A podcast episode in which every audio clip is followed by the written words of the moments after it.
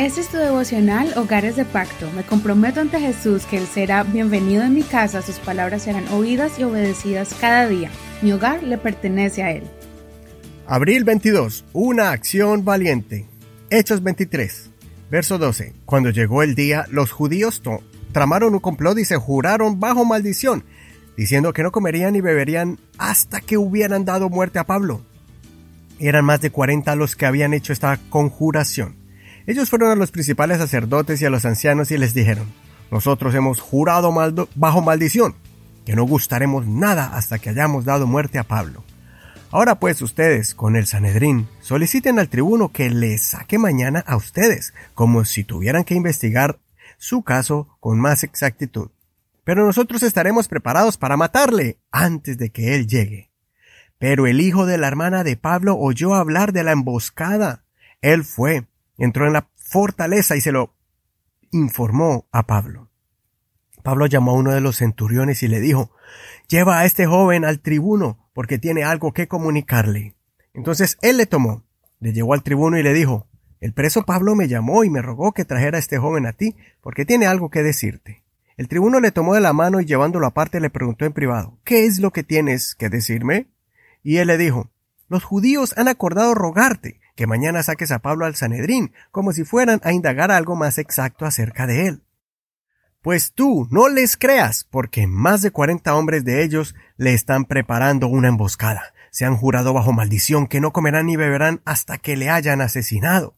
Ahora están listos esperando una promesa de parte tuya. Luego el tribuno despidió al joven encargándole No digas a nadie que me has informado esto. Entonces el tribuno llamó a dos de los centuriones y dijo, para las nueve de la noche, preparen doscientos soldados, más setenta de caballería y doscientos lanceros para que vayan a Cesarea. A la vez ordenó que proveyeran cabalgaduras para que Pablo montara y le llevaran a salvo al procurador Félix. Estamos mirando la historia de Pablo cuando fue apresado por los judíos, acusado falsamente y por poco casi lo asesinan. A medida que vamos leyendo estos capítulos que siguen, parecieran que fueran sacados de un libreto de una película de acción y suspenso.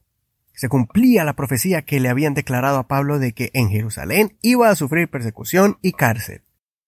En este capítulo vemos a Pablo siendo acusado por los judíos a la autoridad romana, y por ser astuto e inteligente se salvó de la muerte cuando él expuso al tribuno que era un ciudadano romano de nacimiento. Después de que el tribuno investigó el caso, se dio cuenta que Pablo no era merecedor de morir. Sin embargo, los judíos hicieron un complot para hacer una emboscada y matarlo, porque según la ley, la ley de ellos, él debía de morir por ser hereje. Y luego de forma extraordinaria, vemos a un joven que escuchó a los ancianos cuando planeaban el complot. Este jovencito resultó siendo el sobrino del apóstol Pablo. De manera valiente y arriesgándose de ser acusado de traición, o que su familia fuera rechazada por los judíos, él tomó la decisión de defender la vida de su tío. Qué vergüenza que estos líderes ancianos, supuestamente ejemplos para la sociedad, estaban tan ciegos por su odio contra Pablo que hasta un joven sabía que era una injusticia el quitarle la vida a un hombre sin haber cometido un crimen de pena de muerte. Nos va a llegar el momento cuando tenemos que tomar decisiones drásticas. Sigamos el ejemplo de este joven que estaba en el momento preciso para tomar una buena decisión que salvaría la vida de alguien o de muchos.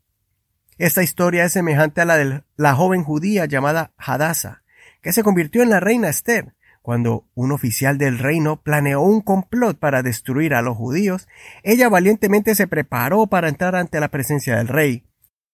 Y de forma impresionante planeó ganarse el corazón del rey, y le pidió que cambiara el edicto que había sido decretado para la exterminación de la población judía. Si este tema te interesa, lee el libro de Esther. Gracias a Dios por este joven, que no se dejó amedrentar por la multitud, por ese grupo de personas que estaban haciendo presión para eliminar a Pablo. Levántate y defiende a tus hijos de una sociedad que quiere destruir sus almas, ensuciar sus mentes y alejarlos de la justicia y rectitud en Dios.